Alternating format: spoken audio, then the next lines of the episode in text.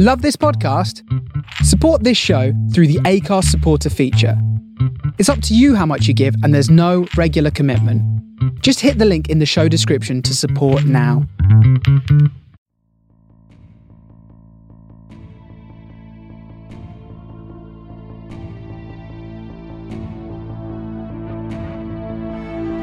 You're listening to SFP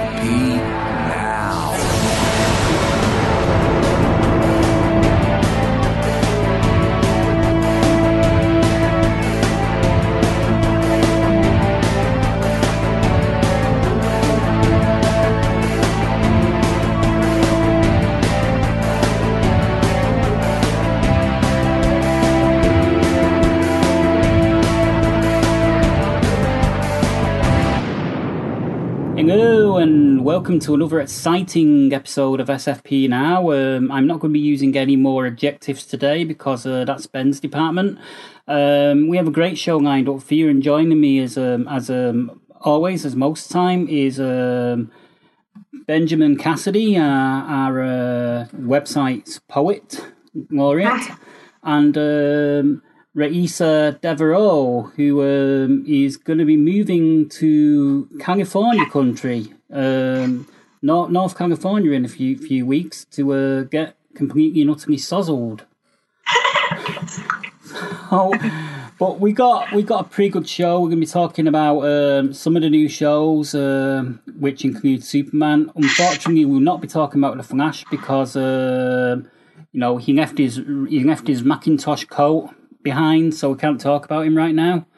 Um, but you know, what should we start with? Should we start with Superman, given that started Let's last week? Yeah.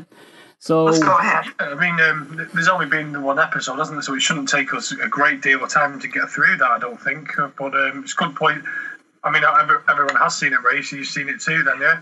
Yeah, yeah. I'll um, I'll just start because I, I think that your takes on it will probably be more positive than mine. I am in a very strange place psychologically in that I am very much over allegory.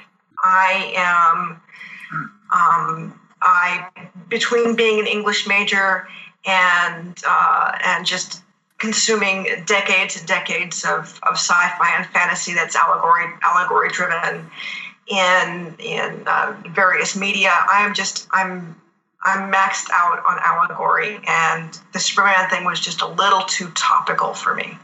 Um, it was it was not not what I wanted, and certainly not what I wanted from Tyler Hoechlin's version. Because the version of, of Superman that Tyler Hoechlin promised that we got in um, in Crisis on Infinite Earths and and the Crisis series after that, it was going to be a bit more upbeat, a bit more up tempo, and I just I don't need the level of realism that we've been given um, in in this premiere and I, it, it kind of feels like a bait and switch to me because I, I feel like I, we're tonally promised a different kind of Superman show than what, than what it looks like we're getting. And so I'm not um, the audience for what we've gotten.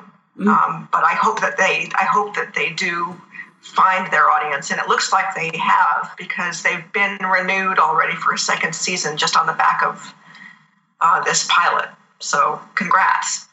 Okay, well, um, to counter that a little bit um, is um, the fact that I think when Ho- Ho- Hoechlin or Hoshin or however it's pronounced um, was talking about it being more upbeat, I think he was probably comparing it more with the um, Henry Cavill Superman, True, which is which and, is and like relative to that, just about anything would be more upbeat. Yeah, exactly.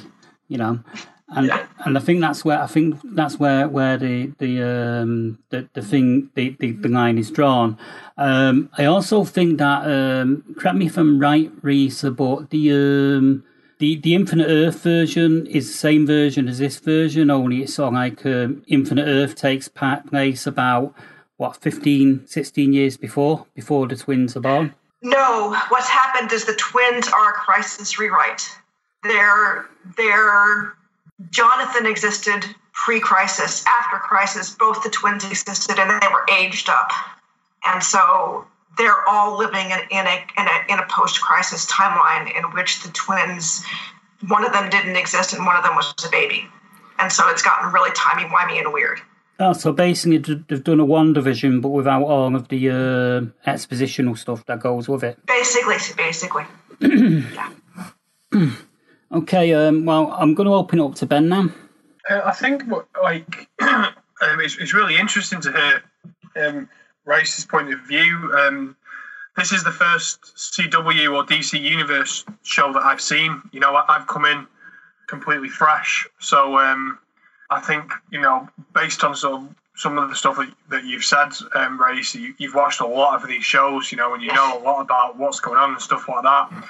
So, you know, I, can probably, I can fully understand why it, it, may well be a little bit of fatigue, you know, for you.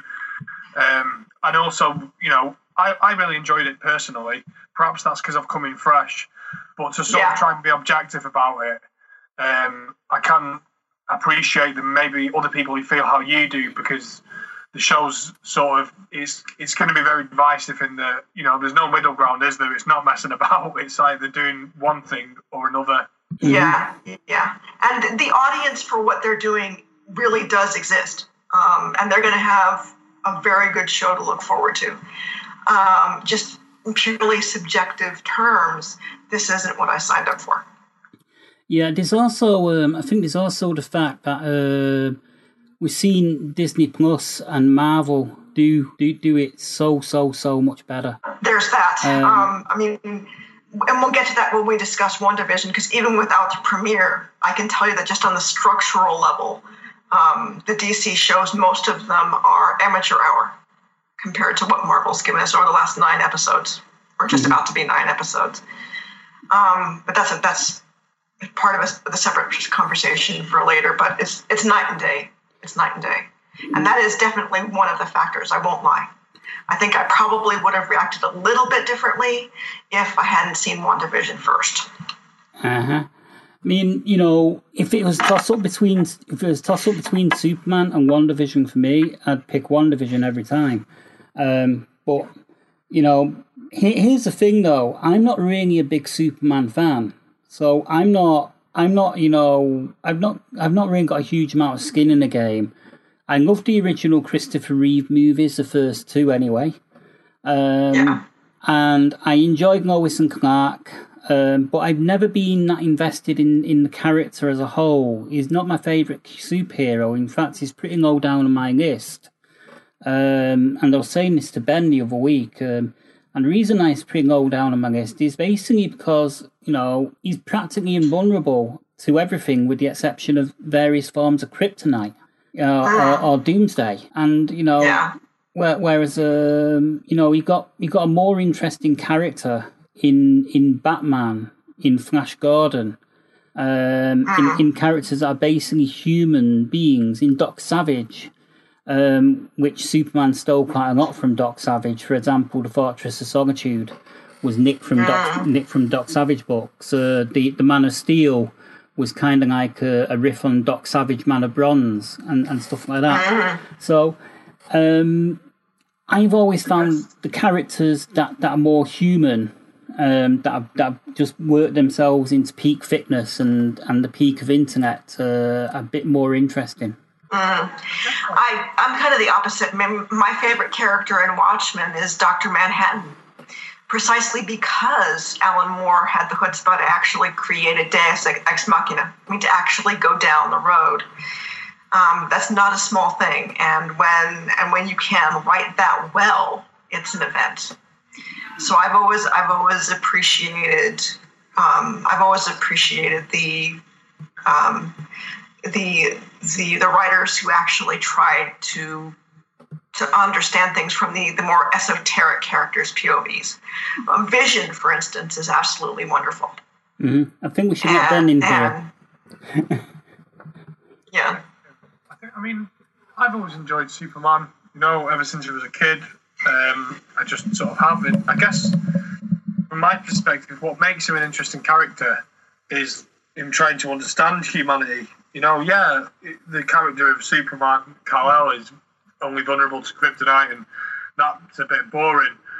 But I think there are a lot of layers to him, and I think you know what's sort of not really ever fully been explored in the way that you might want it to be is especially not to sort of get I don't want to get too political, but you know, Superman's status as an alien it's it's really interesting how large parts of society and, and you know political division is treats immigrants and refugees and stuff like that. Yet they hold up Superman as a hero, you know, and, and he is like the ultimate sort of alien, really. Um, and I, I, I don't know.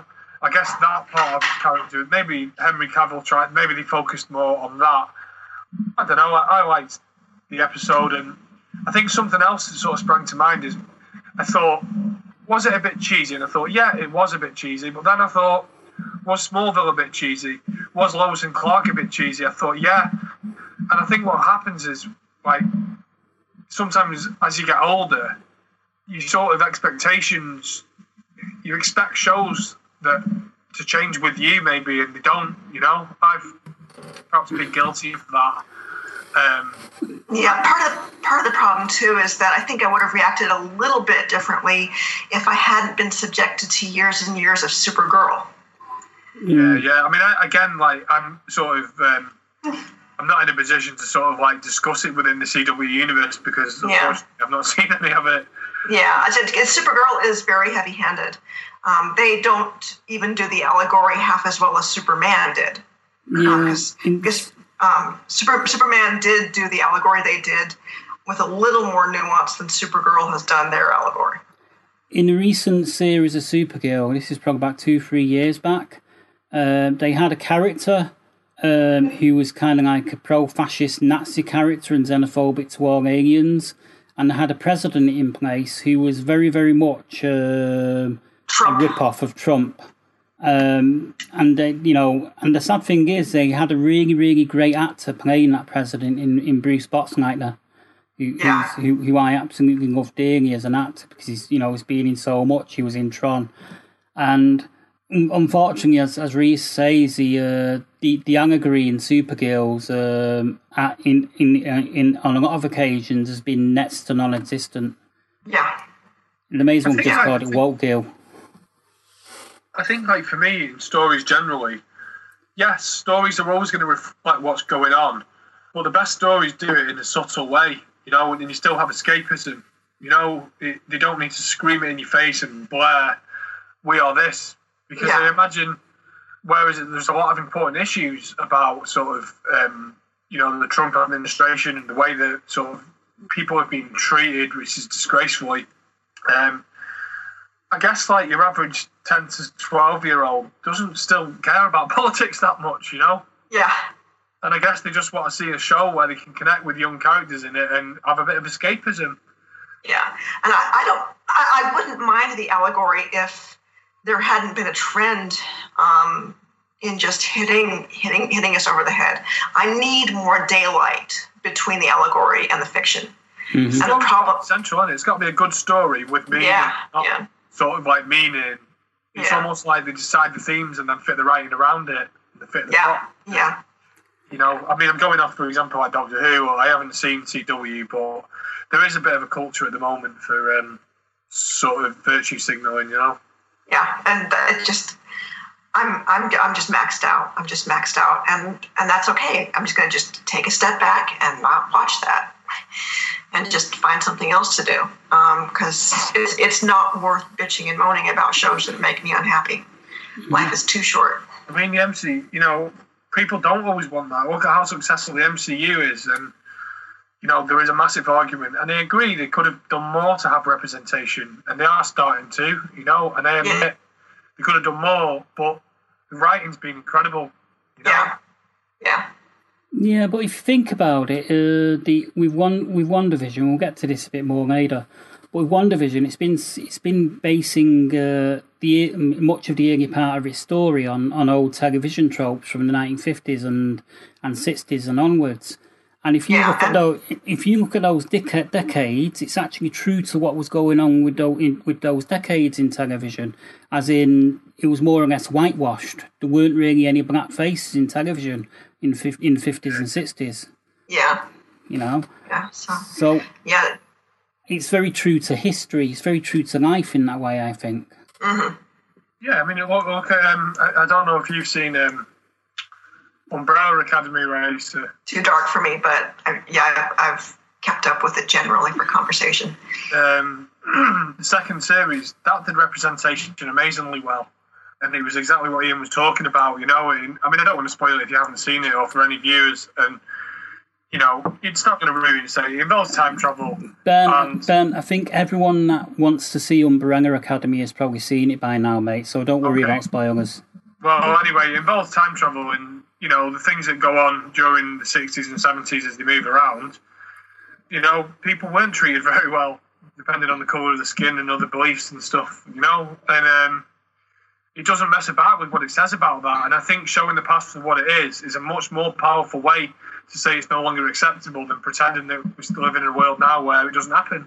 Yeah. Like for example, there was an episode of Umbrella Academy where they covered a sit-in. You know, when the uh, when the blacks uh, sat in sat in the re- restaurants and um, and and um, and places like that, um, and you know, the, you know those, those kind of protests which were which were kind of uh, inspired by uh, Martin Luther King Jr. or is it Martin Luther King?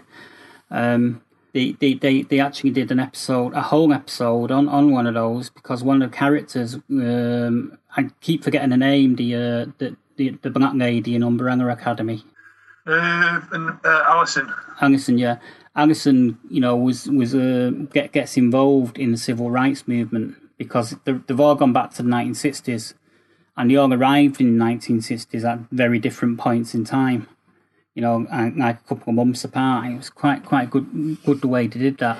Um, but mo- moving back on to Superman, because um, although I'm not really a particularly um, a massive fan of Superman per se, I did enjoy the episode. Um, and one of the aspects I enjoyed about it is I like the way they handled the uh, reveal of uh, of was it Justin Justin Jordan. Jordan Jordan and superpowers. Uh, I like the way Yeah. they handled that. Um, I like the way that they um, that that they, they got. I think they pretty much got the portrayal of social anxiety disorder pretty much bang on. I mean, Yeah. yeah, I, I, I thought it was pretty. It was pretty obvious to me that it was going to be Jordan, but I didn't mind that. It didn't ruin it for me that I guessed it at all, you know. And that's maybe like I don't know. Sometimes I like shows where I don't think they're the greatest show ever, and I just sort of like to watch it for escapism. You know, I did like Superman, I was, but it, I wasn't wowed like I was with WandaVision. You know, I thought WandaVision was incredibly intelligent with the way that it was written. You know, and they thought about it and you know, Superman was it's, it's all right. You know, it's it's great. It's just a sort of standard show, and the writing's as good as it needs to be. You know. Okay, well, you know, it seems we're all kind of wanting to move on to WandaVision. Let's let's I think give I think Super- yeah. I mean, uh, Let's give- based on the fact that we've only got sort of one episode to Super of, Yeah. of Superman to do, haven't we? We've covered a lot of ground, and um, WandaVision we've got like almost the whole season now, haven't we? Okay, well, let's give let's give Superman our marks out of five. Risa, Um, objectively, three out of five. mm-hmm. Ben. Uh, I, I'm going to say based on that one episode I saw, based on the fact that I don't know anything, I would say four out of five. Mm, I'm going to split the difference and go three point five out of five. Okay, so generally speaking, you know, we all whatever our differences are, it's not terrible. You know, we just sort of feel differently about it for our own reasons, I guess. Mm-hmm. Yeah, I think I think I liked it a little bit more than than than, than Risa. Uh, but then again, I have to watch The Flash tonight, which is be- is becoming increasingly more painful. I'm actually thinking of dumping the Flash after we get through um, the what's left of the Mirror arc. It's feeling old to me. It, it is to me as well. Um, it's kind of like um, I think the I think they've you know, done every single variation the Speed Force can possibly do on television, and that they have the budget for. And, and to be honest, the only way they could do better with it now is if is if is if it was actually a feature film. Yeah, basically, I think what I may end up doing is dumping all of the shows except for Legends, and then crossovers and event episodes. Um, because the individual shows, with the exception of Legends, are just I'm getting bored. I mean, I- I've not. Again, you know, it's important I sort of say I haven't seen these, but objectively speaking, it seems to me I can pick up a bit of a vibe. I think maybe the CW has had its moment, you know, and it's had a good run for ten years, and you know, perhaps with sort of all the Marvel shows coming up and stuff like that, it, it might be, you know, this they might have one last hurrah with Superman for two, three years, and then that might be it for them, you know. Yeah. Possibly. I mean, Which is fair enough, you know. Things don't last forever, do they? And they've had a bloody good run at it. Yeah. Yeah, I mean they've had they've got they've also got Stargirl, remember, and, and a few others. Uh, Batwoman Yeah. Is is is I think that's been renewed for a third season as well. And for the Yeah. life for the life of me, I can't see why because I've not been wowed by the first first few episodes. I haven't I haven't been wowed by it either.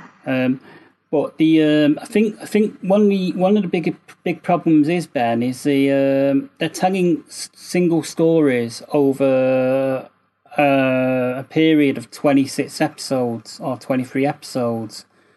I mean, And we talked about this last time, and that era of television is coming to an end. And yeah, I haven't seen the CW, but I don't have to have to see that. That there are so many things now available: Netflix, Amazon Prime, Disney. There's literally so many seasons that nobody's got. Nobody's unless it's exceptional. Nobody wants to com- commit to 26 episodes a season for some for seven seasons anymore. And it's hmm. like you can see it changing. You know, WandaVision's 40 minutes, nine episodes. Yeah. Marvel, Marvel, Disney, they were ahead of the game. They realised that people, you know, want 45, 30 minutes a week for nine weeks or whatever. You know, they haven't got. There's too many other things for them to watch. Yeah. But I thi- think I think the problem is is is this um, is this is this um, one series arc, one arc over a period of twenty three episodes. That's the problem because you're sort of like if you think about it, you you you're, you basically having to stretch storylines out, which could probably do in one episode, and you haven't stretched storyline that you can do in one episode out over over the course of three episodes to to to get to the twenty three episode count. I mean, it's- that's uh, like with Buffy and whatever else. I don't think people minded back in the day because you didn't have a lot else to watch, so you didn't compare it. To whereas now, you know, to sort of reiterate my point, there's so many things to watch that Yeah. People haven't got the people aren't willing to do that. You know, and and all. You, if something was mediocre back in the day, you put up with it because you didn't have a choice. Whereas now, you don't have to. Yeah. Yeah, but but what I'm what I'm kind of on the same page with you here, Ben. But what I'm what I'm trying to get get get to is um if you look at the old Lois and Clark series, yeah, Yeah, each episode was a standalone story. Yeah, yeah. There was a few connected ones, weren't there? But generally speaking, it was problem of the week, wasn't it? yeah, Yeah. Generally speaking, it was problem with the week. The only things that were were arced over were the relationship stories between the characters. Yeah. Yeah, yeah. Um, but but that wasn't you know that that wasn't They that had- heavy They handed. had like the odd two parter, didn't they? They had the odd uh, the odd cliffhanger, but generally speaking, as you say, you know, it was all done and dusted within forty minutes, and everything was back to normal. Yep. And and the good thing about that is you could you could watch an episode one week, really enjoy it, go away from it, and you could go away from the series for a couple of weeks and come back, and you've not missed anything because Yeah, you know it wasn't devastating yeah, if you missed it. Whereas now, if you miss it, you, lose track, don't you? yeah, and every single ev- the trouble is every single TV series now is like that, where where there's one story arc going through, and what I'm pointing out is that CW um, writers for for these these shows they don't do a particularly good job of, of doing the story arcs all the way through. They they kind of run out of steam after a couple of years on each on each franchise that they do. And we're seeing it with Black Lightning now, where they've just done four episodes of Black Light of, of Black Lightning, going, "Oh, I'm depressed. I've got PTSD. I can't deal with shit anymore. I'm going to join a fight club. I'm going to get into fights with my wife. I'm going to blow up my superpowers and, and collapse on the floor." And and does that it does that for four episodes, and and uh, during that four episodes, very little very, very little narrative has happened except uh, Lala's trying to take over the world with with the uh, 100s. Um, Tobias Whale's plotting to take over the world, and nothing's happened. Yeah. Again, like you know, to you know, people might might say, "Oh, Disney's a big corporation. It's this and all that." Like, yeah, right. Right. It's a, it's tremendous writing, and based on what you're saying, what you saw in The Mandalorian and what you're also seeing in WandaVision is they're realizing that what you need is, is a combination of the two. So yeah, there's a narrative thread going all the way through it, but they have got elements of problem with the week as well. If you think about The Mandalorian, some weeks there wasn't much given away of what was going on in the bigger picture, and it was just that. And other times there was. Yeah. So it, it sort of it did a little bit of both. Yeah, it's it, the Mandalorian and and WandaVision. Um, well, a little less WandaVision, but Mandalorian is written the way shows used to be, basically.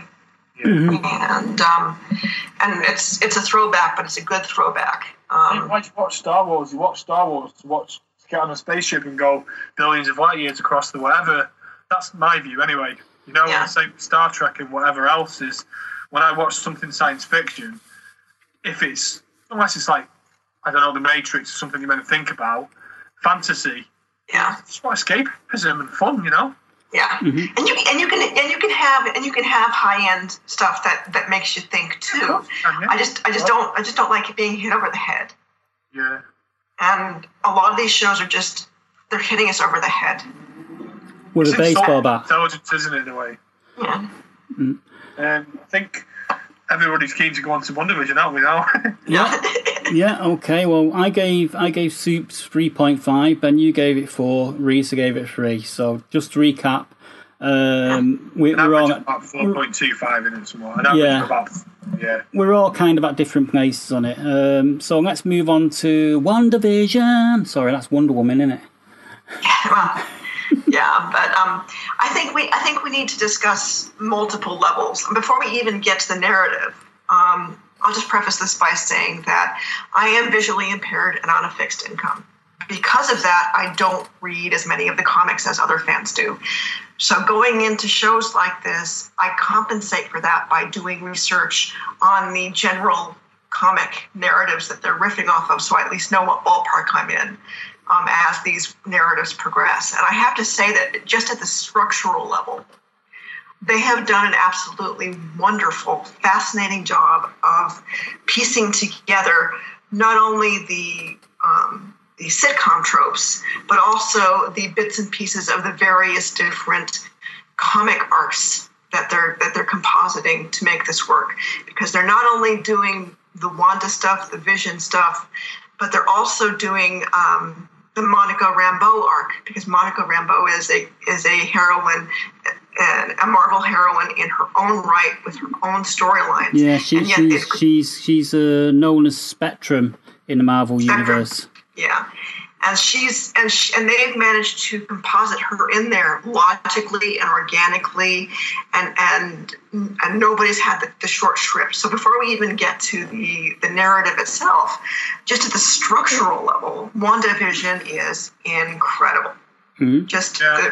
the, I completely agree. I mean, I think perhaps Raisa maybe thinks about things in a similar way to me, perhaps because we're both good- both English majors. But part of what I did at uni was looking at how stories are made and how they're written and how how the narrative is structured, like you're saying, put together. And um, one thing that struck me that I had a thought the other day was like it, it's phenomenal the way that the story's being told ties in with her current mental state which is a really smart piece of sort of like focalization, you know, from her from the perspective. Yep. yeah. And also, I I love the fact that John Barrowman's secret evil stepsister's in it.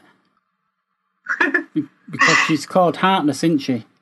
Oh yes. Oh So, yes. so I'm, she's, I'm with Cap- she's Oh, yeah. Captain Jack's Oh. evil. She's Well, Captain Jack's evil apologies. stepsister, Yes. and she's immortal too, probably because she's lived for four hundred years. I think, I think what I loved about WandaVision is I didn't watch the first episode and was completely blown away and thought, "Wow, that's amazing." I was a bit like, "Oh, right, wow, what what was that?"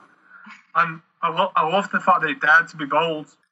And I don't want to say different because being different is pointless if it's rubbish. Anyone can be different. Yeah. but I like the fact that you're in it for the long game, and I just think it's seriously, and it was risky as well. And even Yeah. at this level now, yeah, the MCU's established and everything like that, but it's still taking risks, and history shows you that, you know, risks are some of the most, you know, a successful risk can make or break a whole franchise, mm. you know, and they're still, still willing to test new water and be groundbreaking, and it shows that they're not complacent. Yeah, I mean, I think making the very, very first two episodes in black and white was a really, really ballsy move. Because you would have a little five year old Timmy going, "Well, it's in black and white, you know what, it's really old, it's rubbish. Plus, the uh, the first one, the Dick Van Dyke homage, the very first episode was actually filmed in front of a live audience. That's, that's They even more to do that. ballsy. Yeah. Um, you, need- you know, when you see that, and when when when you think about that sort of thing, the the caliber of acting back in the fifties, you know, you had to be so much on your game in front of a live audience, and you, you, you had to know your lines and know your shit well enough to be able to add another line to, to get Yeah. through to the next bit. Whereas now, not so much. Yeah. You know, so And it's like it's, it's a social commentary all of its own. Yes. You know, but, but it's but it's not by hitting you over the head. You know, like Yeah. we keep saying, it- it's talking about. There's a lot in there about the history of sort of like American culture and all these sorts of things that have how we've got the story, how we've got to where we are now. But that's going on underneath it all, and you could write academic essays about it if you wanted and all that. But ultimately, you know, it's just a really well written story, and Yeah. you care. You really do care for, you know, someone in a makeshift world and a robot. You know. Yeah, I mean, I really think that Wanda, you know, the amount of trauma she's going through, she's created this idealized world for herself. And what what I've liked about is, um, as as Ben was saying, is o- over the period of these episodes, we've slowly, slowly but surely seen her begin to fall apart within her within her own world.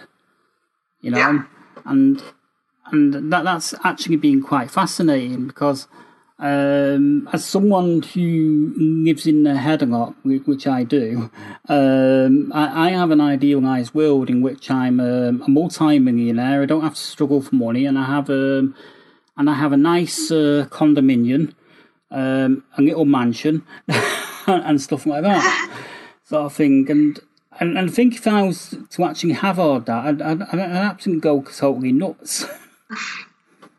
But then I'd probably love it for a while. Yeah. Yeah. but it's, it's kind of, you know, like the, the last episode of WandaVision where they actually shown her watching Dick Van Dyke. Yeah. You saw where it came from, and you Yeah. basically you saw the roots of the subconscious, and that was incredible. That was just like monumental because you those writers understand what a subconscious is and how it works. Yeah. And and the way she was guided through it by by by uh by Agnes Harkness, which was uh, Yeah. really well done. You know, th- there's uh, there's this thing in psychology, um, and it's something that Freud came up with. It's called shadow work, and it's basically where you you know usually with a therapist you kind of explore the shadow aspects of yourself, as in the more negative aspects of yourself, and and kind of have this conversation with yourself uh, where you try to reconcile uh, those, those aspects with, with, with who you are in the now. Um, and um, watching that episode was a little bit like watching WandaVision do her shadow work, Wanda do her shadow work via Agnes. Yeah. You know, Agnes was almost Yeah. a psychologist in that in that in that episode. Would you say, Ben? Yeah. Yeah, no, definitely. And I just, um, I just really, I really enjoyed the episode, and I can't wait for Friday's finale. Um, Yeah, The one thing, the one thing that we do have to have going to, to the narrative specifically, though, is Agatha Harkness is the is the villain, and she's been established as the villain, and she had the best theme song. It's an earwig. it's been covered already in like a bunch of different styles, and um, but the but the one thing we don't have is yes, she's obsessed with Wanda's power, and it's she's into it because it's a lot of power.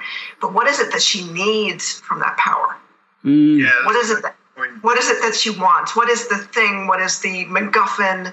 What is it that she can gain with Wanda's Actually, power? You know, um, there's a brilliant bit in Thor Ragnarok where Cate Blanchett, Hela, turns around to Karl Urban's character, um, Scor- Scourge, Scourge, yeah, Scourge. and says to him in the film, you know, in character, obviously, what is it you want? And it's exactly that question. You know, when you're writing any sort of story, if a character doesn't have a motivation, they can't be in the story, they can't be there. You know, and that's um, that was about the first thing that I thought as well was like we don't know what Agnes wants yet. We mm, don't know what she's after, you know, and and you had the you were given an inkling that she was wronged, you know, 400 years ago in, in Salem, Salem, whatever. But you know, so we think it could be tied to that, but we're yet to find out, you know. And again, like with Thanos, you know, Marvel's characters are not straightforward. Bad, good guys are bad guys, you Yeah. know. The, the other thing we have to worry about though is that they they've said that these these Disney Plus series for Marvel lead into and out of various movies. And hmm. so when we see the finale this Friday, one of the things we're going to have to come to grips with is did they mean to have the finale be completely closed? Or are we going to be in a situation where they planned to lead into a movie that got delayed to 2022 I Yeah, we've believe discussed this, I- we? Uh, I, I actually believe that the uh, that WandaVision uh, has a few uh, tie-in sequences to um, to to to Doctor Strange too. yeah they, they planned something it's just a question of, of how and whether it's going to be enough closed ended to actually have the series feel like a, a series or whether we're actually going to have cliffhangers i hope it's not too egregious because that movie's gotten delayed until 2022 so I mean, I was fascinated with sort of. Um, I was fascinated by the fact that I don't quite know why, and perhaps hopefully one of you guys will be able to articulate it more than I will, but, but better than I can. Even though it was magic, it felt a very different kind of magic than Doctor Strange magic. And when you showed Agatha as a witch, I automatically believed that we could have Blade in this universe, whereas I never did before in Doctor Strange. I don't know why, I don't know how, but it feels a different type of magic altogether, you know? Yeah, yeah, there there are different kinds of magic in the MCU, so you're you're not feeling out, out of whack. There, it's just that the the the magics are. I don't quite understand it myself, but according to just the general research I've done, there are several different kinds of magic, and so it just depends on what sort of practitioner you are. And Wanda is simply the the rarest breed of practitioner. I think she's There a natural. there- yeah. She's a natural seems to spell be, slinger. You know, from what little knowledge I have, she seems to be like equivalent of like an Omega level mutant, you know? Um, Yeah. She's like Dark Phoenix, which brings me on to something I wanted to mention. Do do we think possibly that when um, Monica Rambeau, when he said your blood has been changed, do we think that Wanda's one theory kicking about is that Wanda's absorbing of things is going to that's how we're going to start seeing mutants come into the MCU, perhaps. They, there are certain theories about that because with the Disney acquisition of Fox, they can actually bring the X Men into Marvel properly. And so, one of the theories is that Wanda will set up mutants in a way that will allow them to do that. Um, we'll, ha- we'll have to see. So, I mean, it just depends on, on what the writers actually intend. I'm actually hoping that they wait a little while before they redo X Men because I'm I'm a bit X Men fatigued to be honest because we've had X Men uh, pretty much constantly on in one form or another for the past uh, twenty years. Yeah, I um, didn't even bother with the Phoenix movie because it was only one movie. I'm not even going to bother with it until they actually do it as a series. Well, that, that that's one story that just needs to be done as a series, to be honest, because it's Yeah. not. It's too, you know, as as has been proven twice now.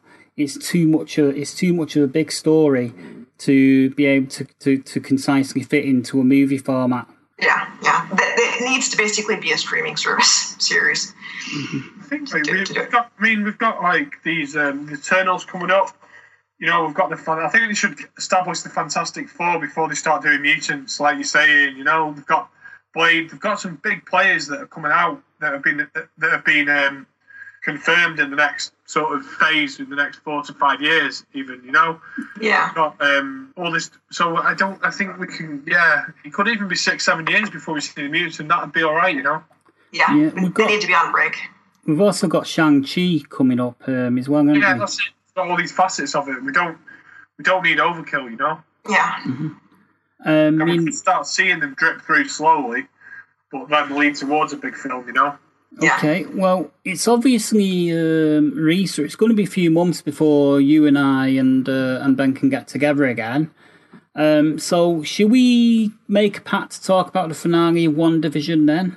Sure, yeah. Yeah. You know? Me, guys, yeah. Let's do it. Let's Because do it. you know, because we could record, we could record pickups for it on Friday, but then again, it's sort of like it, it'd be a bit of a hassle, to be honest. Um, so we'll make a pact to talk about it then, and and we can also um, you know, we can also discuss any tie-ins if we if we spot any tie-ins because obviously we've got yeah. Because I think a, a, lot of these shows are going to be tying into the multiverse concept because yeah. they're introducing the multiverse. Because we've got Falcon and Winter Soldier coming out and, and stuff like that, and um, yeah, and Loki um, and Loki what if and what if. So um, it's all it's all coming up. So we're to have a lot to discuss over the coming months. Uh, but you know, on that note, um, final thoughts WandaVision uh, season one um, thus far. Um, marks out of uh, five. I'll give it a a four uh, four point five out of five because we haven't seen the finale yet. I mean, based on what I've seen, I'm just going to go in and say five out of five. You know, I just think it's I can't find anything that I don't like at all. You know, um, yeah. and just very quickly, I don't know if it's a tie-in or an Easter egg. One of my favourite little Easter eggs in it, and what I what I absolutely adore the MCU. I'm doing like the sixth run through at the moment, watching it again. Um, what I really, really, really loved is the little Easter egg about Woo doing his magic trick that he learned in Iron Man, that he learned in Ant Man. Yes. Up on that, but those little things are what make the MCU head and shoulders above almost anything else for me. Just those yeah. little things elevate it to detail like that is ace, you know. Yeah. Okay, well, I'm gonna, I'm with you, Ben. I'm gonna say five out of five.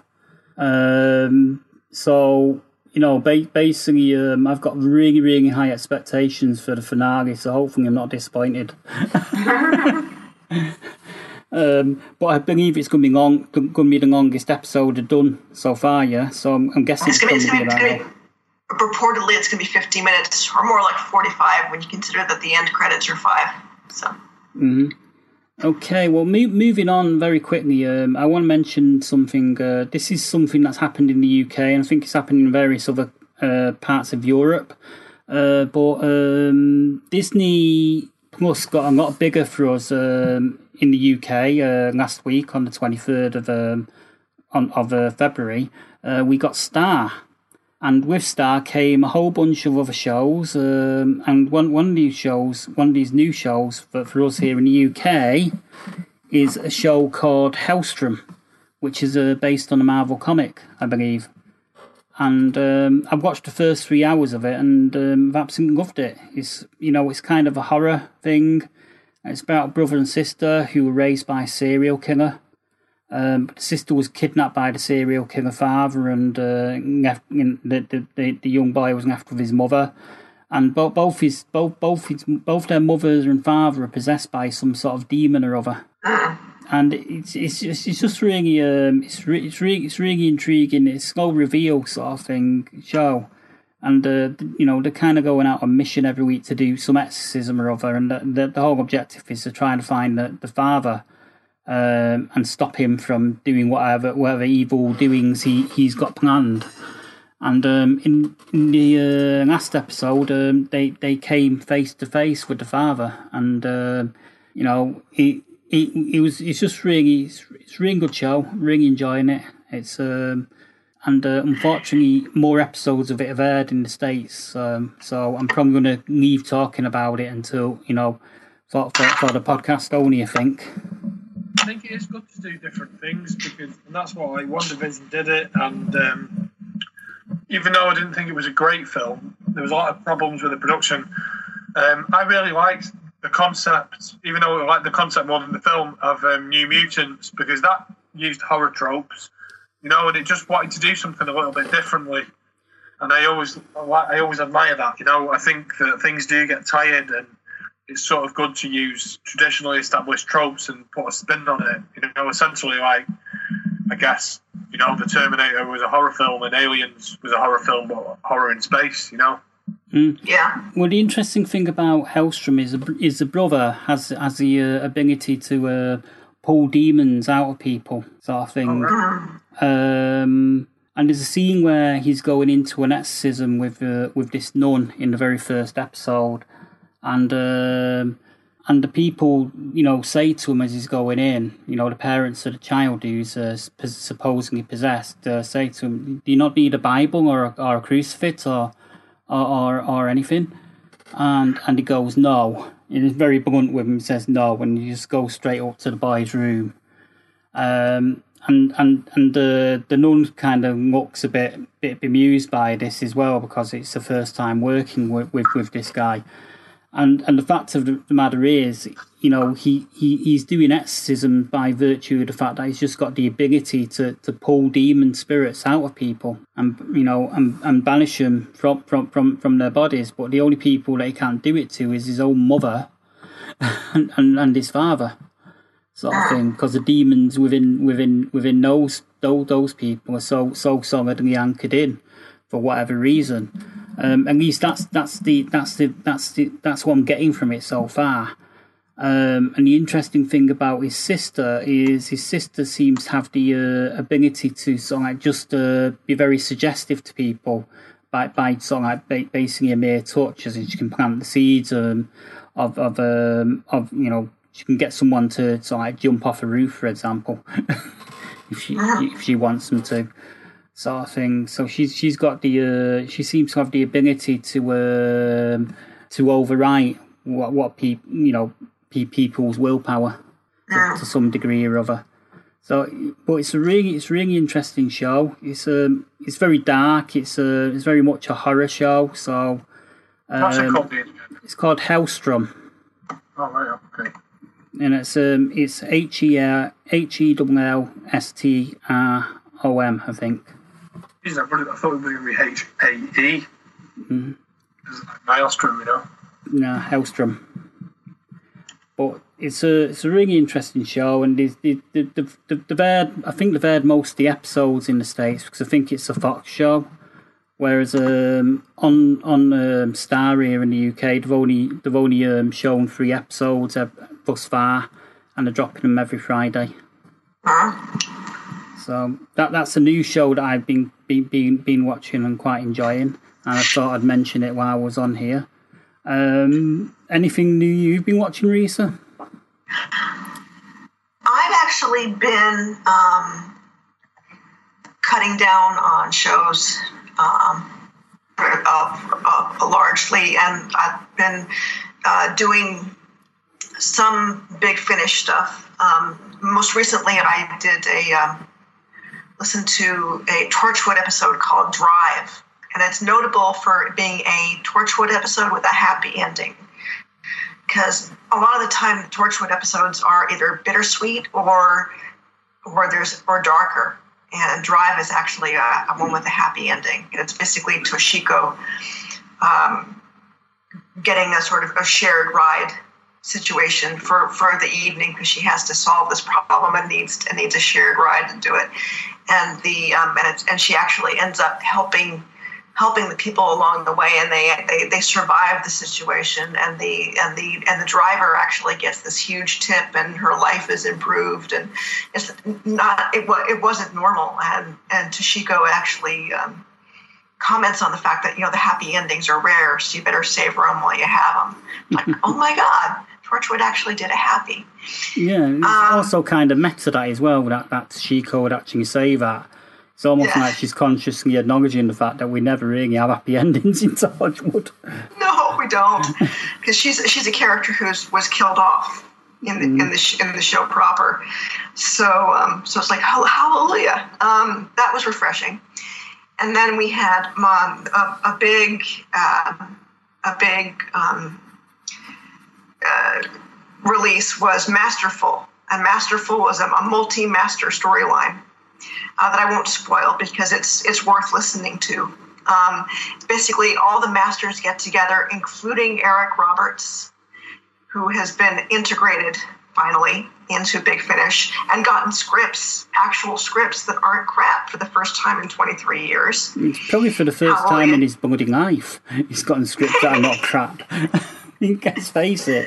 Um, he, he's made a he's made a lot of uh, iffy choices with, with film roles that he's taken over he years. He's, he, he's one of, he's one of those actors who's consistently better than the scripts he's gotten and he's he, he's uh, he's like Christopher Lee, and that he's very good at what he does, but he ends up elevating his, the material just by showing up. But it doesn't, mm. doesn't negate the fact that the material is objectively crap, most of it. And he's also and, very he's also very very very much overshadowed by his by his sister Julia as well. Yeah, and I would argue that objectively, he's just he's just as good an actor as she is. Um, maybe maybe more so, given given what he he has to work against relative to the lack of quality, because she's gotten better better quality stuff than he has. Me, Um, the the first time I ever actually seen Eric Roberts was in anything was in Best of the Best, which was a, a cra- you know Thai boxing film where they all go to a Thai boxing tournament and James Earl Jones is like their coach Oh wow! and, and, and stuff like that. And that was the very first film I ever seen him in, and he was really really good in that. Um, although the film itself was quite cheesy, the soundtrack on it was awful. The uh, the, the, the dubbing on, on it, the, the overdub was awful for the uh, for the for the for the actual characters speaking. Um, the, the sound quality was atrocious. Um, Is it it's like kickboxer being like just another take on it? That kind of it's, thing. it's about it's about a, it's about a Thai boxing it's about a kickboxing team, the US kickboxing team, and they they're you know it's set in 1980s um, and it was made in 1980s, and they're basically uh, going over to compete against against the South Korean kickboxing team, and um, you know and they've got basically got these um you got these like four four four or five very different uh, martial arts fighters from the US versus these four very different martial arts fighters from from from South Korea. And um, the film is basically about all the preparation for the tournament, the training camp, uh, and it's very much the personal stories of the um, of the of the people that, that are going to fight. Like uh, the main character played by Eric Roberts is uh, is basically from from Detroit, and basically the steel industry in Detroit is sort of like uh, he's lost his job basically um, because he's a welder, and he's you know his his last chance at, at, doing something solid and making his son proud of him and, and stuff like that because he's a single parent is um is is to, to go to go go to South Korea as part of this kickboxing team. So, so it's a good film. It's a good story. It's just the um, the, the the sound dub um, is terrible. It was quite a bad time for sound dub in one of in the late eighties? You know, it was, almost like they didn't they weren't able to do um, because they do something called looping after a film is made, where if the soundtrack for the acting isn't isn't very good for a particular bit, they bring the actor back in to actually re-record his dialogue so they can dub it over what, what what's already there. and it was almost like they just made the film, but they didn't bother do any loop, didn't bother to do any of the looping, you know, because you, you really have to turn the volume quite high, and even then you still have to listen quite hard to, to what's being to what's being said. I mean, watching all those Bruce Lee stuff, you should be used to bad dubbing. if you're watching sort of martial arts kung fu stuff.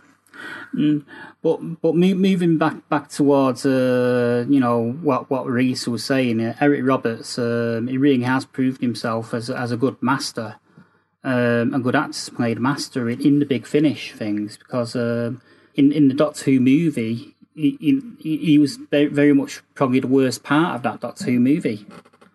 yeah, you, you, he, he, he came off as detrimental relative to the film, but, but because he's gotten better scripts through Big Finish, it's like, oh no, this is actually okay, you know. And and I've, I've really enjoyed him. I really enjoyed him. Um, but on an interesting side note to that, um, you know, obviously Big Finish are going to continue doing what they're doing, but Titan Comics um, in April are going to be releasing a new mini series of Doctor Who, which is basically to celebrate the Master, because uh, basically, um, I think this year, 1970, you know, 1970, it represents the um, 50th anniversary of the Master. Mm, okay, being cool. brought in Doctor Who, because I think it was 1971 he was brought in Yes, with the episode Terror of the Autons. yeah, yeah. So Maybe you'll get some poem then, may the verse be with you, you know?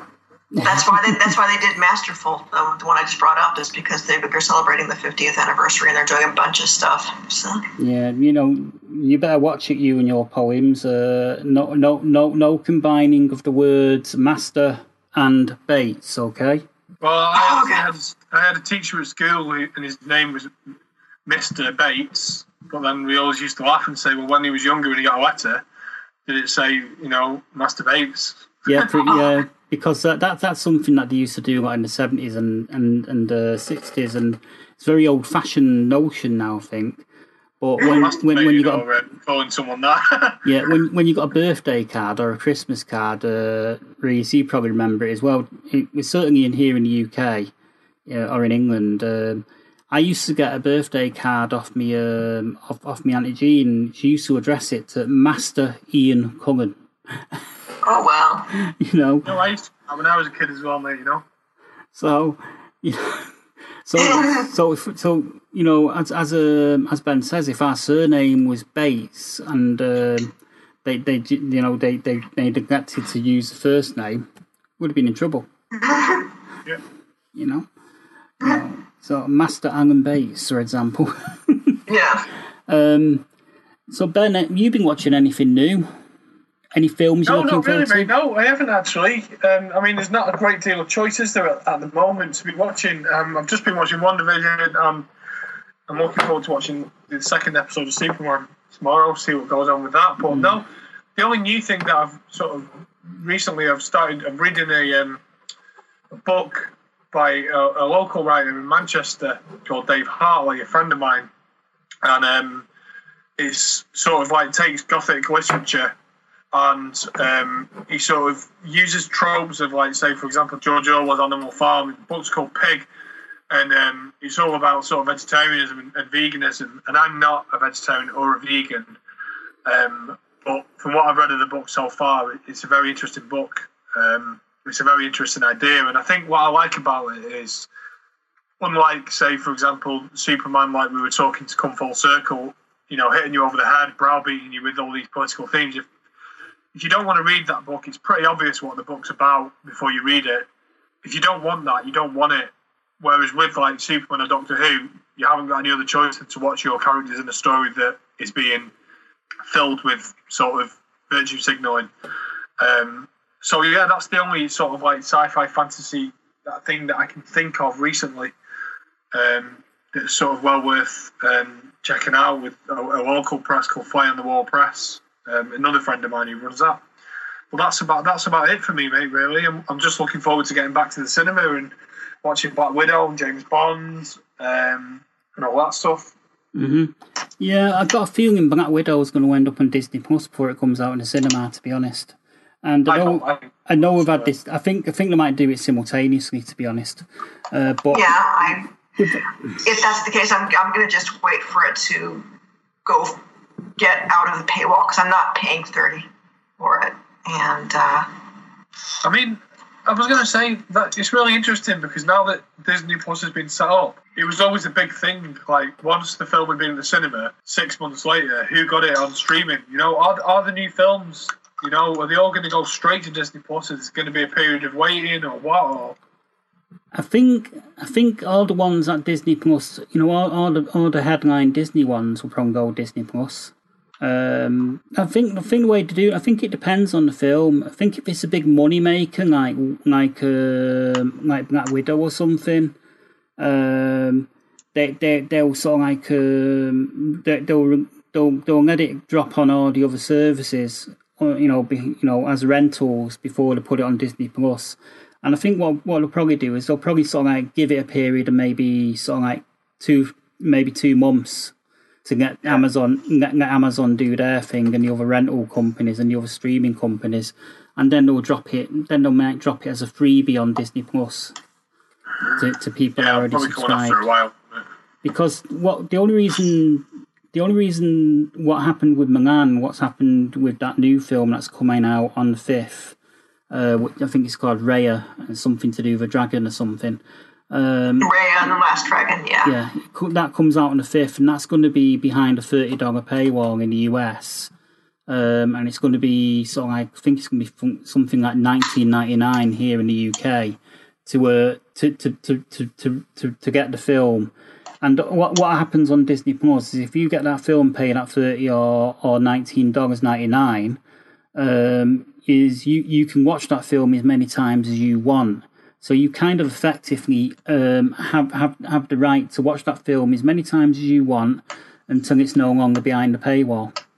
and and then when it drops on Disney Plus as a free as as a as, as a part of the subscription package, um, everyone can watch it as many times as they want. That, but that's what that's basically what happens on on on on on, um, on, on Disney Plus, and um, also with Raya and Last Dragon, they're actually showing that at the cinema as well, Ben, in the states. You know, in cinemas that are actually open, that is, and I can't really see there being many. No, there aren't many. There aren't many. That's why that they have to do the hybrid model. The thing is with the paywall is that the thirty dollar price is fine for a family. Mhm. That makes sense. But for singles, it's like that's gouging. So for somebody like me, It's in the US to go to the cinema, 20 quid, like 20 yeah, Yeah, I mean, you know, I'm I'm with Raisa here. It is gouging, I think, uh, for for a you know for, for that film. But then again, I think what makes makes up for it somewhat is the fact that you can watch it as many times as you want after the fact. But even that said, what if you don't like the film? yeah. And I tend, I tend, even even films I like, I, I tend not to watch them and watch them and watch them and watch them, because um, I've, I've spoken to Ian about this before. I have DVDs, a collection of DVDs, which I'm probably going to have to weed and get rid of some because I don't have a lot of space in my caravan coming up. But I don't have as much time to rewatch things I, I've already got because there's so much new content Mm, that that um, that watching reruns, you know, is, is not quite an option. Plus, my my um, my viewing habits are going to change somewhat because I've got toddler nephews. One is five, one one is five, and the older one is going to be seven this year, and they're they're and I'm going to be watching you know some of the stuff that they watch with them as a sort of group activity. So that's going to be going on, and. Um, and so I'm, I'm not going to have the same amount of time to watch all, all of the same stuff that I would normally watch, and that's one of the reasons why I'm waiting shows. Partly I'm getting bored, and partly I'm just not going to have time because I'm going to have other calls on my time, you know, living on site with my family. So I've got to be, be doing, you know, some some of their stuff too. So it's just a question of finding a balance, you know. I guess mean- it's really interesting. It's just made me think of something that um, you will still get like collectors and everything like that, but I guess whereas the where, I guess the price of them having the streaming service Disney Plus now is the DVD market for Marvel films is just going to completely go out the window, isn't it? No one's going to, you know. mm, Yeah, but yeah. they they will still release collectors editions via collectors, um, and they'll, they'll But they probably still release the DVDs. I, I guess I just mean that, um, yeah. you know, it, it, it's just something I've never really thought of until that, you know. Yeah, yeah. I mean, you know, the thing is, um, I, I had I had the same problem as Reisa, is, um, and I still do. I mean, I've got a hell of a lot of DVDs of films and TV series from from days gone by, and I hardly watch them because there's not no time. Yeah. You know, there's just no time for me to, you know, rewatch uh, Six Million Dollar Man. So maybe what rewatch an episode of Six Million Dollar Man and review it as a retro review. so Yeah, yeah. there's no time for me to go through the the entire, you know, the entire seven seasons anymore. It's just not doable. I, I, I was of. I had a bit of a bee in my body the other day. I just fancied watching Quantum Leap and thought I'd love to watch it all, but you know, like the first season's only nine episodes, but then it's like 22 for four more series, and you just don't get the time. You know, with the, MCU watch through, I can watch one a night for 20 days or two a day, you know, and it's fine. You can do films, but series to rewatch, you've got to be seriously want to be committed to it. I think. And also, the, the thing is, um, you know, we we got DVDs, um, Risa and I, back in the 90s and, and 2000s. You know, we connected these DVDs up because at the time there wasn't really very much in the way of genre television on at all. You know, Yeah. it's only really been probably over the last, sort of like, say, 15, maybe 20 years that we've had things come out like uh, you know like WandaVision and uh, we we you know we had a big one with lost which was kind of like a bit of a freaking letdown in the end so i've never rewatched it although i could rewatch it if i wanted to on disney plus but i don't really feel that motivated to No, I mean it was like um, I guess like what's interesting, the turn of the millennium brought a lot of things out. You know, the sort of like there's an awful lot of hero stuff in fiction. The turn of the millennium, people started telling stories that were more fantasy based, and I think maybe part of it. You know, I've read a few different sort of articles and essays about it. Is people don't know what the future is going to be like. You know, it's a massive milestone. The year 2000, you had Lost, you had Heroes, you had all these things that were kicking about in the early 2000s. You know, mm.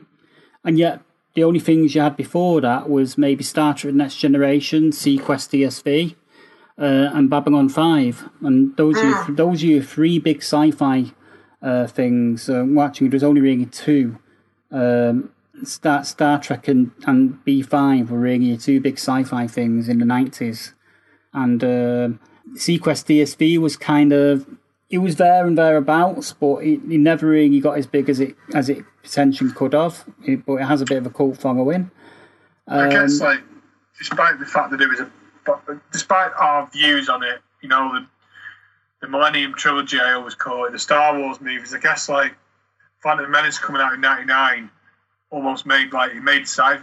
he did a lot for sort of the genre, didn't he? He, he re-established it as a serious sort of genre for cinema goers and what have you. You know. To be honest, uh, 1999 was a really strong year for theatrical releases because you had Star Wars: The Phantom Menace come out of that summer. You also had The Matrix, the first Matrix movie. Gosh, you had Armageddon. You, you also had um, Armageddon, yeah, with uh, oh, Bruce. That was two, that was 1998, mate. I, think. I think it was 99. maybe it was, yeah. I think it was 98 because I, I uh, went to see Star Trek Insurrection the same year. And Armageddon was available as a as a pay per view in the hotel I was staying at when I was in the States. Um, and um, also Zorro came out in '98 as well, the first of the Zorro, first of the two Zorro movies. Um, in '99, um, other than the uh, Matrix and Star Wars, you also had the first of the Mummy trilogy movies. Gosh, it really was a big year then, wasn't it? You know, so '99 was a huge year for, for, for, fantasy films, and you know, and and um, the following year, 2000. Well, Deep Impact, which was sort of like a different Armageddon, very similar. I think that was the same year as '98. You know. Yeah, I think it probably was because they, they quite often the studios do the same thing um, alongside each other. And um, also in 2000, you had the very first X Men movie. Yeah, I think there's definitely like the more you think about all these things about disaster movies, about the Matrix going, there's definitely something in that year, in the years from like 1997 onwards to 2000. There's people started. It's quite clear that people started going back towards that genre. You know, science mm. fiction seemed to naturally take an interest because people didn't. People were so in. You know, we, we would be living in the year 2000 now. You know. Yeah, and I think I think I think also is um, I think prior to that, science fiction was overlooked as a genre because many people just thought science fiction was just sort of like space battles and and stuff like that. They didn't really think of things like uh, parallel universes or or other dimensions or sort of like um, or, or things like Lost. They didn't really, you know, none of that was really picked up on until sort of like probably the late nineties, early two thousands as a um, as a potential for genre storytelling um, in terms of films and TV series. Definitely. So, you know, a lot's changed. I mean, there was a new show started uh, last night on NBC called uh, Debris, which is a, a sci-fi film, sci-fi series, and I've not watched it yet, but I'm planning to look at it later on. I think see see what it was like if it's available online to see. Um, but yeah, um, on that note, um, we got um, a lot to talk about. Uh, ben and I are planning to try and do an interview in the next few weeks with a with with a couple of uh, writers um, of, um, of of a new sort of like graphic novel that came out um, recently. So we we we which has time travel in it and Bermuda Triangle and stuff like that. So we we're hoping to get that done in in the next couple of weeks. So we're gonna you know bring that to you as an episode. Uh, but the three of us um, probably won't be together on here again for a couple of months yet, aren't we? So this is probably your last um, last one for a little while. Yeah, because I'm making the transition from Florida to California, so mm-hmm. have to see what that all looks like. Mm-hmm. Yeah, well, you know, sort of like um, we, we're going to wish you good luck with that, and uh, you know, obviously, yeah, to having you back, Ray. Stay safe, take care. You know, I hope it all goes as well as it can. Yeah, yeah, me too, me too. It should, it should be good. I'm, I'm, I'm psyched.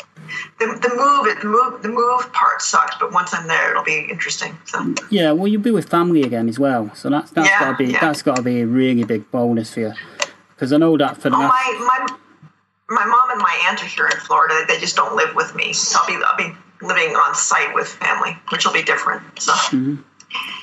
Well, you know that, that that's that's probably a big thing uh, for you, to be honest, because uh, yeah, And I know, uh, I mean, you've you've you've, you've had quite a quite a tumultuous few years, as in you saw like you moved from Arizona to, to Florida, and then you wound up in the middle of several hurricanes and and um, and all, all, all that goes with Florida. So it's been a bit of a wild few years for you. yeah, yeah, no, and um, yeah, and hopefully uh, California will be a little more sedate. Although in California you have to worry about wildfires. But hey, name it, pick your poison. Yeah, well, you know, wildfires. Um, we, well, hopefully you're not going to be in an area that's near to any of them. Sure, hopefully not. Hopefully not. But with all that, with all But, that, yeah. wine, with all that wine knocking about, um, and sort of be a bit careful, Risa. Yeah, You know, yeah, okay. Okay, well, on that note, I think um, I think it's time for us to go. So we will be back um, again, hopefully with the, the, the this interview we got. com- We, we're going to try and get sorted out uh, pretty soon. So thank you all for listening, and we'll be back with you soon. Bye for now.